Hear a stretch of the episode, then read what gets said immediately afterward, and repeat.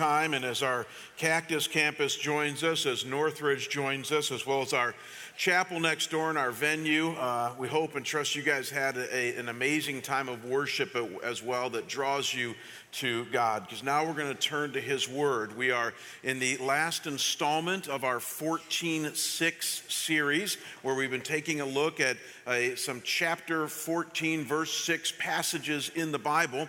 And we're going to do part two of wisdom today. And then next week, we start a short three week series uh, called The Return of the Prodigal Son. Uh, you can probably guess what parable that is about uh, in the New Testament. But I've never done here a three week parable or three week series on that parable, and it's going to be uh, quite a, a, profound look at the, uh, the prodigal son story. We're going to take a look at the younger son, the older son, and the father, each individually, and you will identify yourself at some point in the series with one of those characters. And so you can be looking forward to that. And so, uh, why don't we pray and bow right now, and then we're going to dive in. Father, thank you for your word. Thank you that your word guides us in how we are to think, it, it nudges us in how we're to feel. Uh, certainly, Lord, it directs us in how we are to act as followers of Jesus in this fallen world of ours. So I pray that as we talk today about this idea of character and how character and wisdom go together, I pray that you would give us the, the wisdom that we need to live rightly uh, before you as we walk with you in this world. That's my prayer, and I pray this in Jesus' name, and we say together, Amen.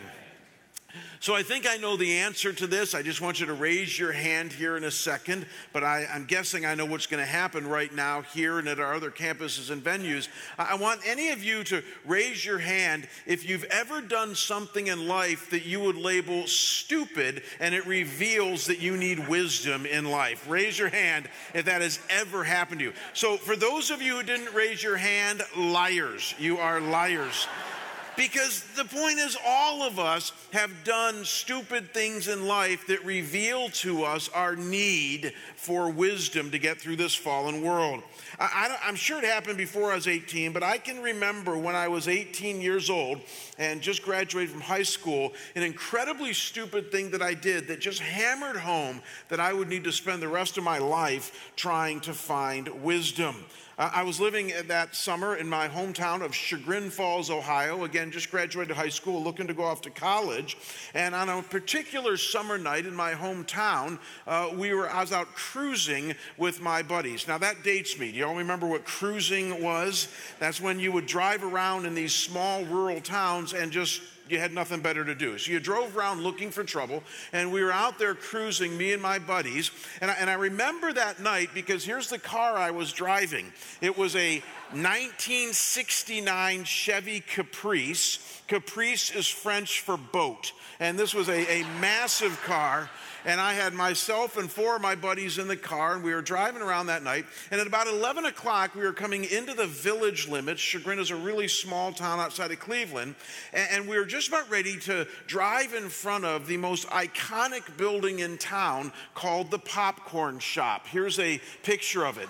Just a beautiful old building. You, they sell what? Say it with me popcorn. And so this was the hangout for a lot of kids back then. And so at 11 at night, a lot of my buddies are in front of the popcorn shop just kind of waiting for trouble. And we were about ready to drive by. And, and, and we were all college bound young men, supposedly very smart. And my best friend said to me, Wouldn't it be neat if we ghost drove your car past the popcorn shop? And I said, What do you mean? He said, What if we all duck down and honk the horn and make it look like nobody's driving the car? And being an intelligent, college bound young man, I said, That sounds great. So we all duck down and we drive by the popcorn shop, and I'm like this in the steering wheel, and I'm honking the horn. And, after what was seemed like about 10 seconds, my buddy Bill looks over to me. I can still see his face. He looks over to me, and, and, and he says to me, uh, You might want to look up.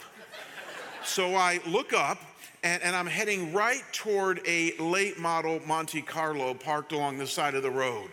And I was going to hit it. So I swerved at the last moment and, and I did avoid a head on collision and I sideswiped this Monte Carlo all down the driver's side. I mean, back fender, door, front fender. I mean, I just totaled the car. I stopped. All of us got out. We looked at it, and all my friends came running over. And this is a true story. To a person, they all looked around and said, Nobody saw it, run. Now, I, I, write about this in my book. I've always had a very tender conscience, even before I came to know the Lord. And I, you know, when I did something wrong, I, I almost always came clean. So I was not going to run. It's a small town, everybody knows everybody. It's going to get around. What I did do, however, is I didn't know what, where to go, so I ran home. Uh, we live about six houses at that time uh, outside the city limits, right along Franklin Street. So I, I ran home and, and I woke my dad. He was sleeping, and, and I told him what happened. And this is a true story. You can't make this stuff up. He looked at me and he said, Why are you telling me go tell the police? And he went back to bed. So I don't you love parenting back then? And so I, I, I, ran downstairs and I ran to the police station and, and, I got them and they came out to where the accident was. And by then, the owners of the Monte Carlo had come out and they were so nice. I mean, they had every reason to be so furious at me, but this guy was really laid back. He said, Accidents happen. This is why you got insurance. And, and the officer had to obviously write up a ticket for me because I hit the car and he said, What happened? And again, I had another choice here, right? And, and, and I chose to, to come clean. I always had that, that kind of that track record. So I told him everything that happened. And I'll never forget, he looked up and he said, Really? And I said, Yeah. And he said, How about this? I'm going to write down on the ticket, driver not at attention. Would that do? And I said, That's perfect. And uh, I got away with a ticket and uh, obviously a high insurance claim. Now, that was one of the more stupid things that I ever did as, as, a young adult. So let's track the wisdom and the lack of wisdom in that scenario. Uh, lack of wisdom is ghost riding a car uh, uh, next to the popcorn shop. Uh, wisdom was not listening to my friends and running, right? Uh, not wisdom was running to dad and not the police initially. Dad would point that one out. Uh, wisdom was being honest with the police about what happened. And then real wisdom was ever since then, I've never done anything quite that stupid. And I learned from that event.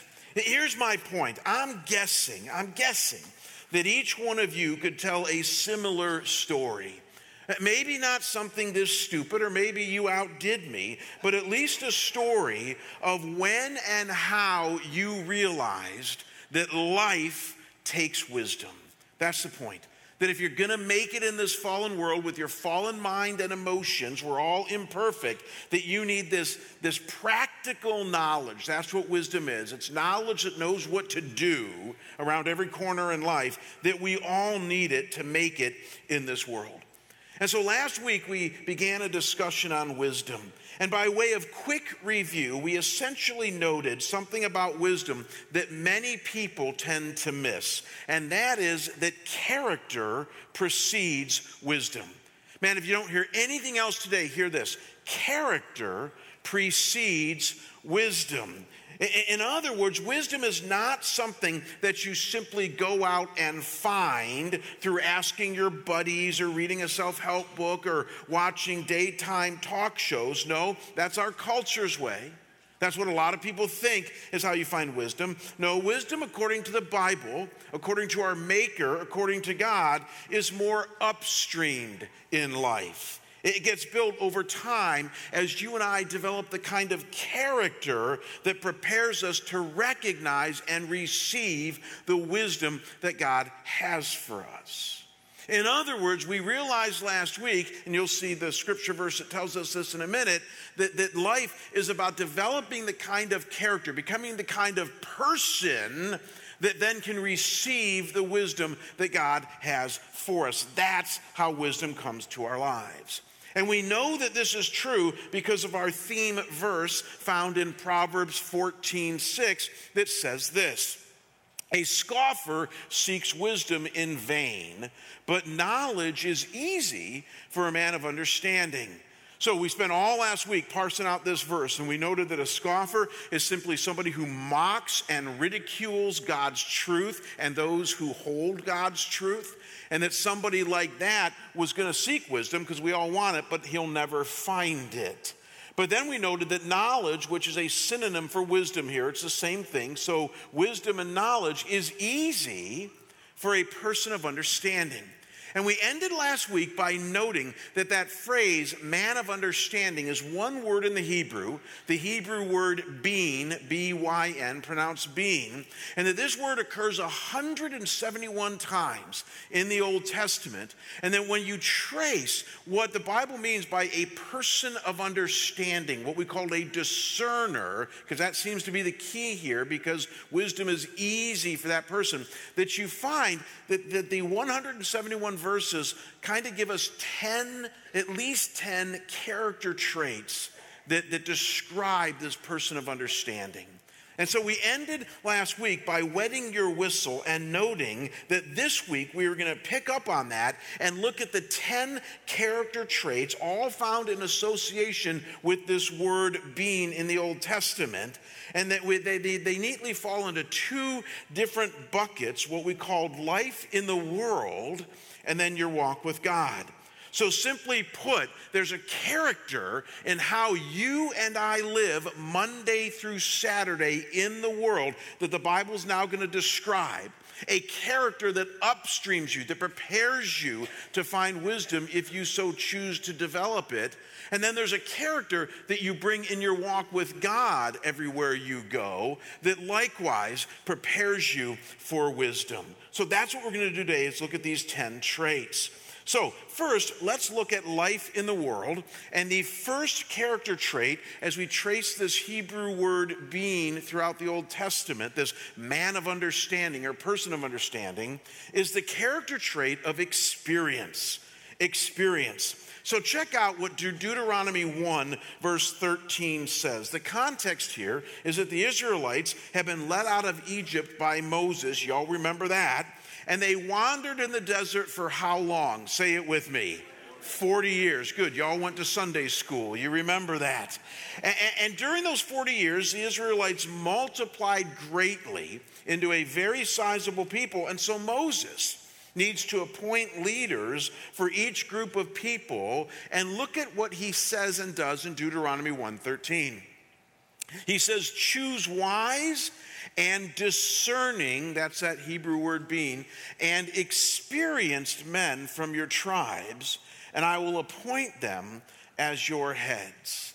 So, what I simply need you to notice here is that wisdom, discernment, this person of understanding, and experience are all meshed together in this passage here. And so, what it tells us here is that experience in the ups and downs of life, your experience and mine, breeds a character, or at least it can, that primes a person for wisdom.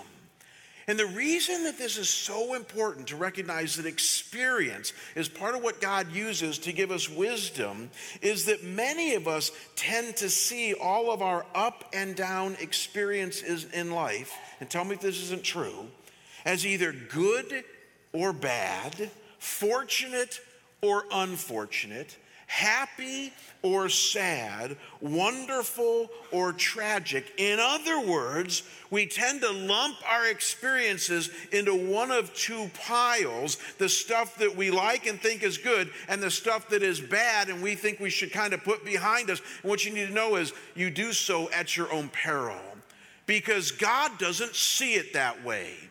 God knows that you live in a fallen world. He knows that you're going to have trouble in this world. Heaven is the perfect place. This is not. So he decided long time ago to use all of the experiences, good and bad, up and down in this fallen world to shape a character in you and me that if we will let it, will prime us for a life of wisdom.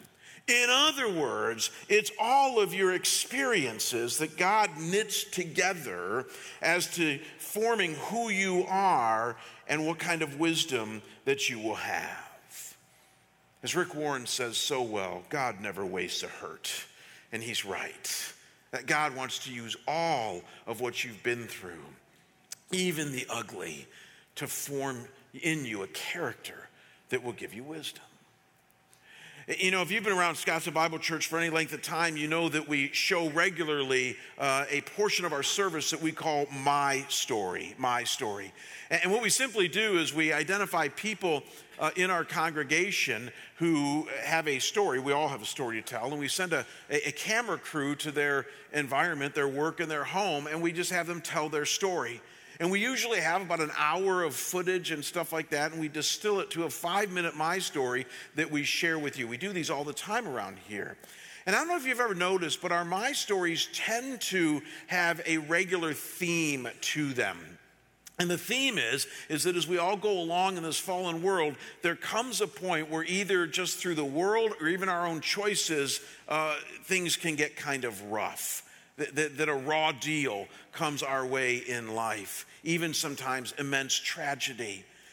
And yet, the turning point in the My Story is that when God enters into it, he does something that only he can do to turn tragedy into triumph. That God is, is really good at doing that. But one of the My Stories I was reminded of recently was a gal named Doreen. You can find it on our website if you dig deep enough. It's a My Story we told a couple years ago when I was with Doreen and her husband on our trip on the footsteps of Paul in Greece a few weeks ago. And Doreen and I at one point were talking about her story. And again, this is a public story. It's an amazing thing that happened to her where she, you know, was living the, the perfect life, if you will, here in Scottsdale, very successful or realtor and, you know, just kind of living the dream, as we hear people say so often around here.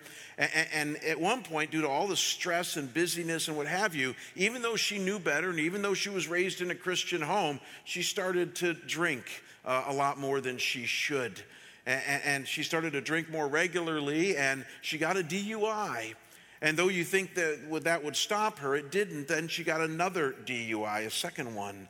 And then that didn't stop her. She got a third DUI. This is all in her story.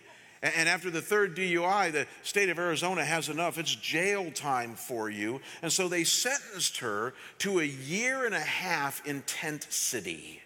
So, this wonderful Christian, you know, Scottsdale woman, now every weekend, because it was a weekend thing, every weekend for a year and a half had to go down to Tent City and spend the weekend there. Whether it was 115 degrees or 30 degrees at night, she had to go down there.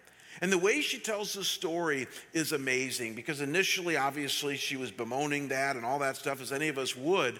But, but, but God began to change her. She started to see God's hand in all of this, not excusing what she had done, but Him working despite what she had done.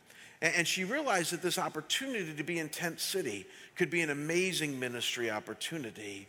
And so instead of saying, I have to go to Tent City this weekend, she started saying to herself, I get to go to Tent City this weekend.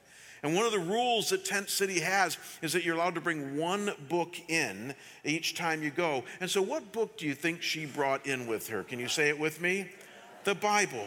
And she would conveniently leave a Bible there every week so that she brought in over 75 Bibles into Tent City and just left them there each time. And she got to witness to people, and she just, she saw it as such a ministry that afterward, and this is the whole point of this, she said to me when we were uh, talking about this, she said, as I look back, I wouldn't trade that experience for anything.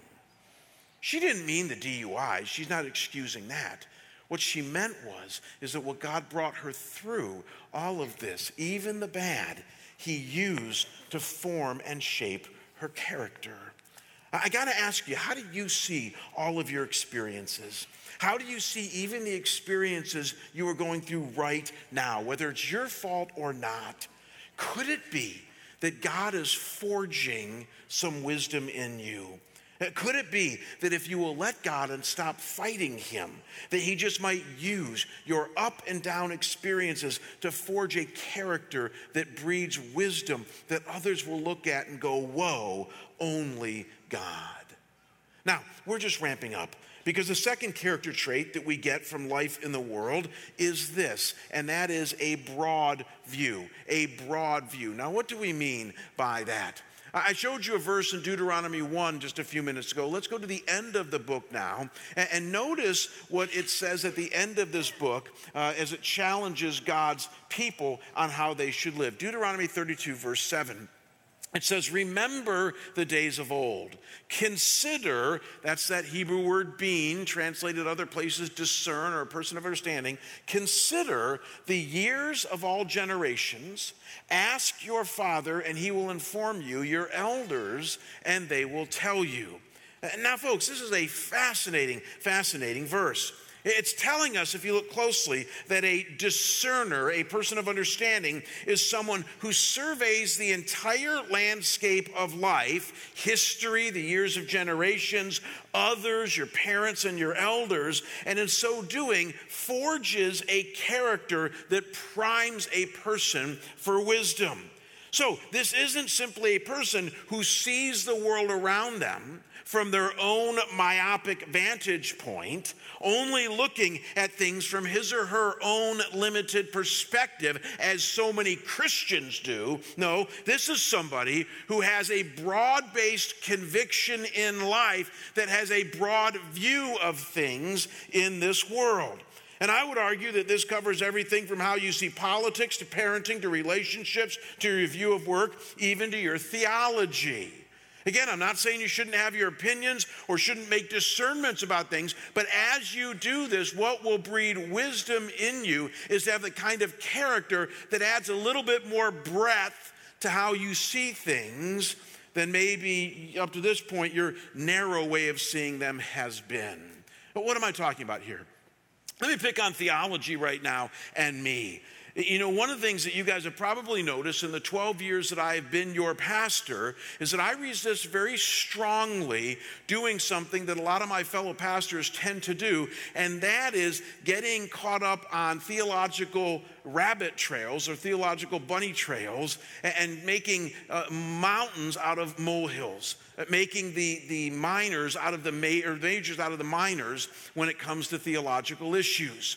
In other words, when people come up to me and they do so regularly and say, Why don't you talk more about this? Or why don't you believe more about that? I, I, I quickly go on to say, Well, I, I understand the Bible and I understand the 2,000 year history of theological thought based on the Bible. And, and here are the things that we're going to major on and focus on. And I resist very strongly uh, getting my little pet theological peeves as something that I'm going to put on all of us, because I might have them, but a broad view demands differently.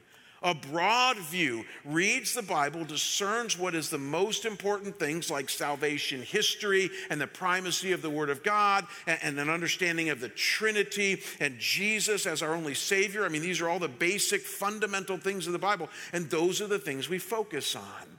And I want you to hear this very clearly. It does not mean that I don't have my theological convictions. I do. And I'm generally correct in my theological convictions. And you can see how I think. But I also realize that in the history of theology, even in the world today, these things are debatable, and it's not for me to try to force them on everybody else. Does that make sense? And, so you'll notice I don't do that very often. And that's just one example. I think that part of wisdom getting in this world is that we take a broad view of things and, yes, have your convictions. I'm not saying that, but keep them in perspective. And that if we do this, God says you're developing the best kind of character that will give you wisdom when you need it most. And then, as you're chewing on that, notice with me a third character trait of a person of understanding, a discerner who has wisdom. And this one should not surprise any of us, but it's worth parking in front of for a few minutes. And that is that a person of understanding has a moral compass. They have a moral compass. The Bible could not be more clear here. I want you to look at how 1 Kings verse 3 or chapter 3 verse 9 uses this idea of being a discerning person. Uh, the context here is that King Solomon, you guys remember him, is praying to God and at one point, he's asking God for wisdom. And look at how he does so. This is very revealing. 1 Kings 3 9. Solomon says, So give your servant an understanding heart to judge your people, to discern, being, that's that Hebrew word we're tracing here, to discern between good and evil. To discern between good and evil.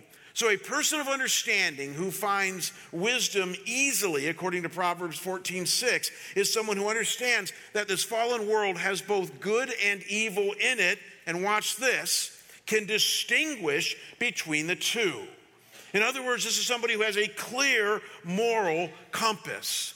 And though this might sound so simple to many of you church folk, I got to tell you, the reason that this is so incredibly relevant today is that you and I live in an American culture today, a 21st century American culture, that is increasingly about what they call a common morality or a secular morality. A common morality or a secular morality, what is that? Well, if you read closely in a lot of the cultural happenings today, it's a morality that is trying to liberate itself from the confines of the Judeo Christian worldview and find a common morality among all the worldviews in America today that just might work for all of us. There's been a lot written on this. In fact, our previous president, Obama, wrote an article in USA Today way back in 2007. I was reading it when he was running for president, in which he defined this common morality that we can all agree on. And though it sounds so wonderful because it's inclusive and it's multicultural and it fits all the cultural happenings today, there's only one problem with it. I don't mean to sound too simple or to be dismissive. The only problem is, is that it doesn't work very well. And the point is, everybody knows it. Everybody knows it. Uh, just about a year ago, in June of 2018, the Gallup organization, the number one polling organization in America, did a study to try to find out what Americans think about values and moral morality, moral values. And they'd done this study numerous times before, but this was the most recent, and yet it was the most revealing because in this study they found that 49%, almost half, just about half of Americans say that the state of moral values in the US is poor. This is the highest percentage that Gallup has ever measured since they started measuring this. 37% of US respondents declared moral values fair, and 14% said they were excellent or good. Uh, the article goes on to say that the latest figures are the worst to date, with a record high 49% rating values as poor and a record low 14% rating them as excellent or good. And then they went even further. Uh, they asked the respondents whether U.S. moral values are getting better or worse. And what do you think they found? Worse. But it blows you away. 77% uh, of respondents say that moral values in the United States are getting worse. Only 18% said that they are getting better. So everybody agrees. I mean, it's just it, the, the, the, the, the, the results are in that the values in the U.S. are no longer any good and that they are getting worse. Now, I know how some of you think. You think, well, they must have only polled Republicans and evangelical Christians, right? Not at all. This is a fascinating study because it goes on to note, and I'll read it directly from the report here, that Republicans and Democrats' moral value index scores are currently equally negative with Republicans at minus 48 and Democrats at minus 46. So, everybody, Republicans, Democrats, nobody likes the trajectory of moral values in our country. And though you probably guessed it, they're for very different reasons that people might not like them, the point is simple. There's this idea of a common morality or a secular morality does not work. There's just enough in it to tick off everybody. And that's what's happening in our country. And I would also submit to you that because of this common morality and the secular morality, now, now listen close, gang, I would also submit to you that this is why there are so many people today confused on a moral level. And I'm talking about people who are confused about sexuality, reproductive rights, liberty, and freedom how to prioritize the poor, immigration, and a host of other issues. Now, watch this that the Bible has a lot to say about. But you and I are swimming in dirty water. You and I are like fish just sucking it in each day. And we have to realize that the water we're swimming in is no longer clean. And if ever we needed a foundation of what is good and evil, right and wrong, it's now. Because the Bible, cemented in God's character and cemented in his revelation, watch this, is the only way to discern between good and evil. That's what this passage is saying. When Solomon asked for wisdom, he knew that that wisdom had to come from God, and that wisdom included an understanding of good and evil. So, add up where we've come from today. Life in the world is about a character that builds upon experience. It builds upon a broad view of things, a moral compass. And then a fourth trait, and this one's going to make some of you a little bit itchy under the collar because a lot of Christians struggle with this one, but let's note it, is humility. Wisdom comes from a life of humility. Again, tracking this idea of discerning that Hebrew word being through its Old Testament usages, look at what the prophet Isaiah says. This is wild. He says, Woe to those who are wise in their own eyes and clever, this is that Hebrew word being, just translated the word here, clever, in their own sight. So, what's the prophet saying here? He's warning that those who try to find wisdom and discernment through their own efforts aren't going to find it that if they literally try to see themselves through their own eyes, their own sight, that they're going to fail in trying to find wisdom. The obvious implication here is that our vision in life needs to be guided from a truth outside of us, a truth that comes from God. And here's my point in telling you that, gang. You and I both know that to do that takes a lot of humility. Because you have to admit that you're not the captain of your own ship you have to admit you don't have all the answers. You have to admit that you are finite in your existence. And you have to admit, as Simon and Garfunkel used to sing about, you're no longer an island, eh, eh, that you are not on your own, that you need God. You don't want God, you need God. And I'll take it even further. Once you realize you need God, you now need His people. You're not going to always want His people, but you need them in order to live a life of humility or wisdom. And, admitting that takes a lot of humility. You know, I'm not going to extrapolate on this very long, but it's something you guys should know about me. I and, I and I, don't mean to make this sound at all condescending or, or bragging or anything, but it's just my upbringing. I, I grew up in a, in a, in a really nice home in Chagrin Falls, Ohio. And uh, by a nice home, I just mean my dad, who was born in the Great Depression and didn't have two nickels to rub together, and his dad died when he was, you know, uh, seven years old, uh, just did really well. And uh, he went off to college and then law school and eventually became a partner at a very nice firm in downtown Cleveland. And all of his friends were doctors and lawyers and people like that. And so I grew up around successful professional people.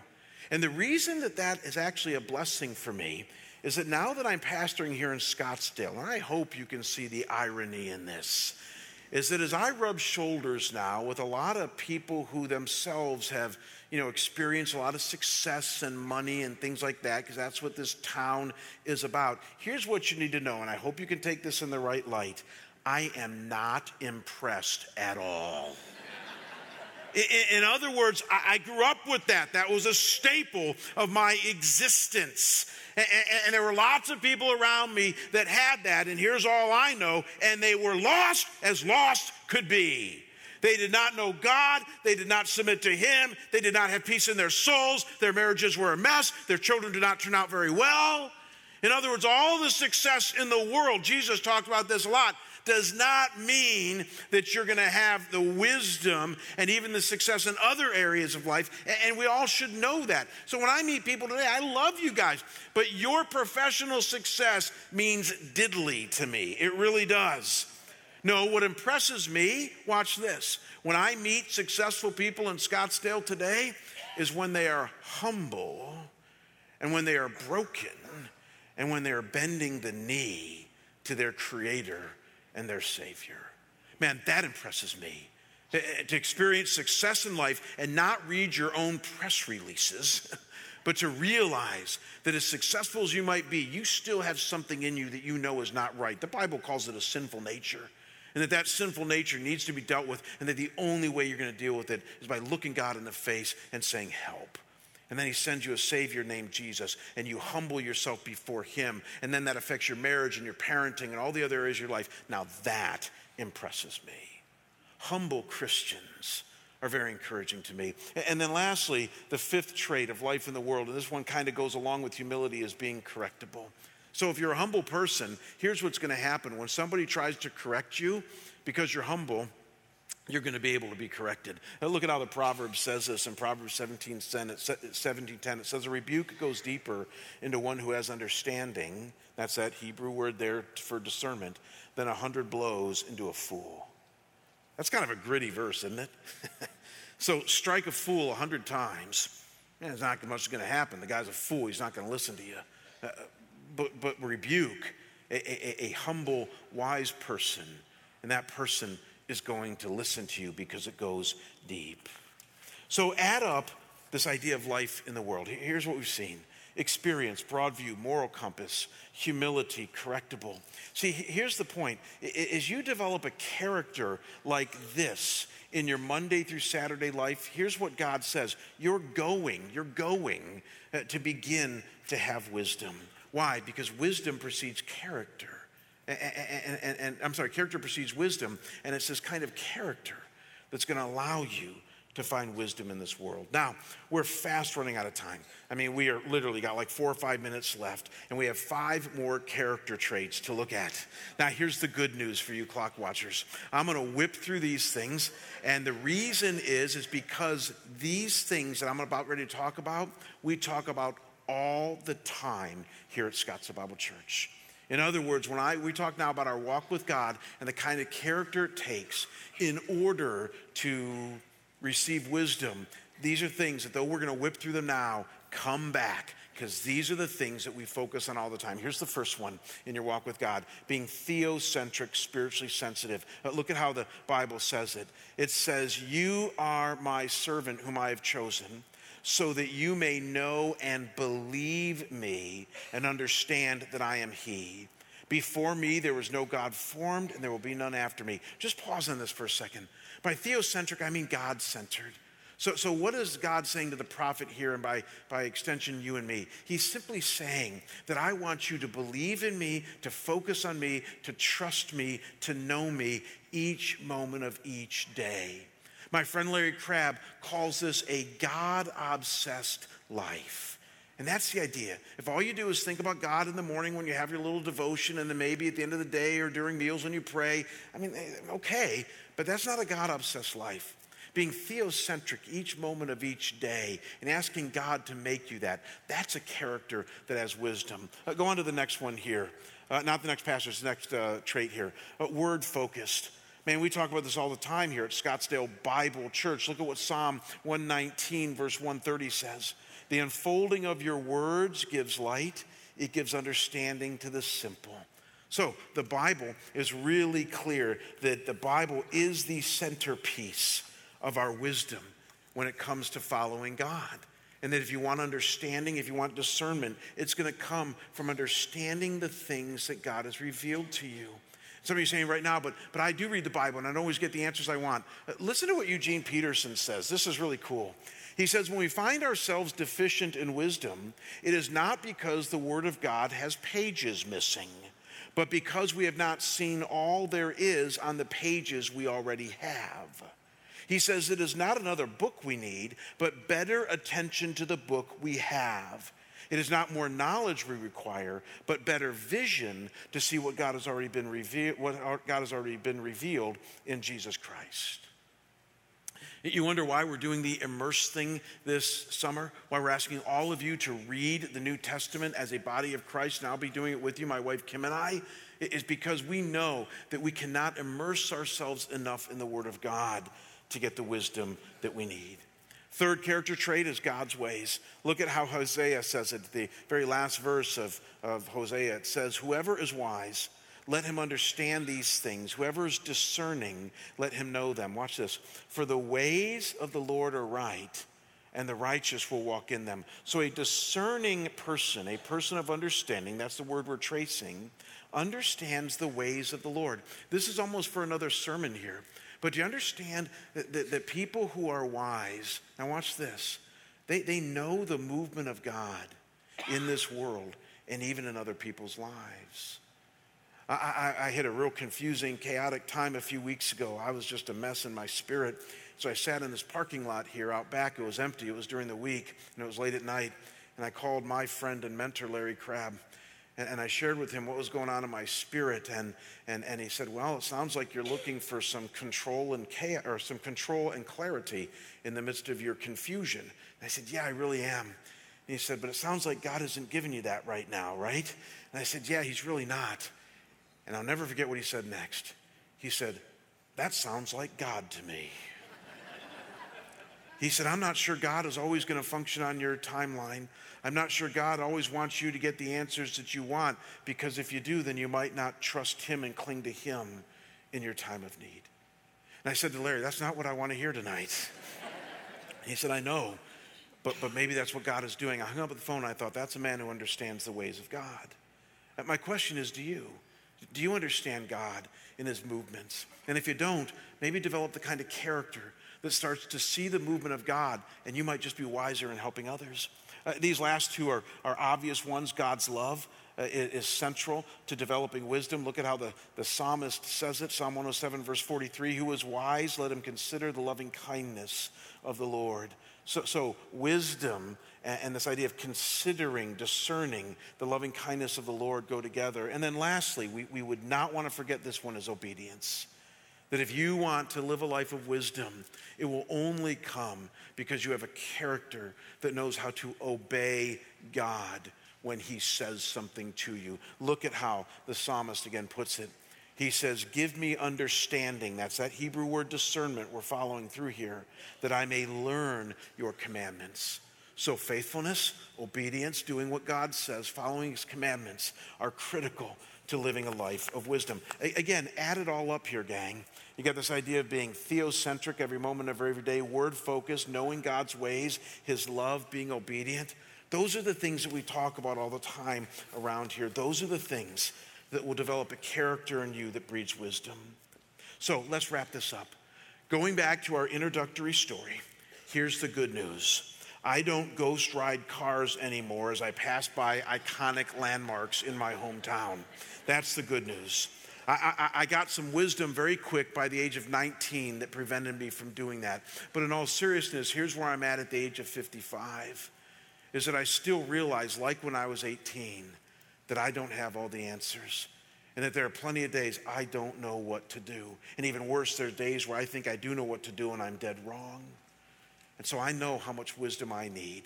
And I've also realized that it's character that precedes wisdom. So I, for one, and I hope you join me, am committing the rest of my life to developing these 10 traits.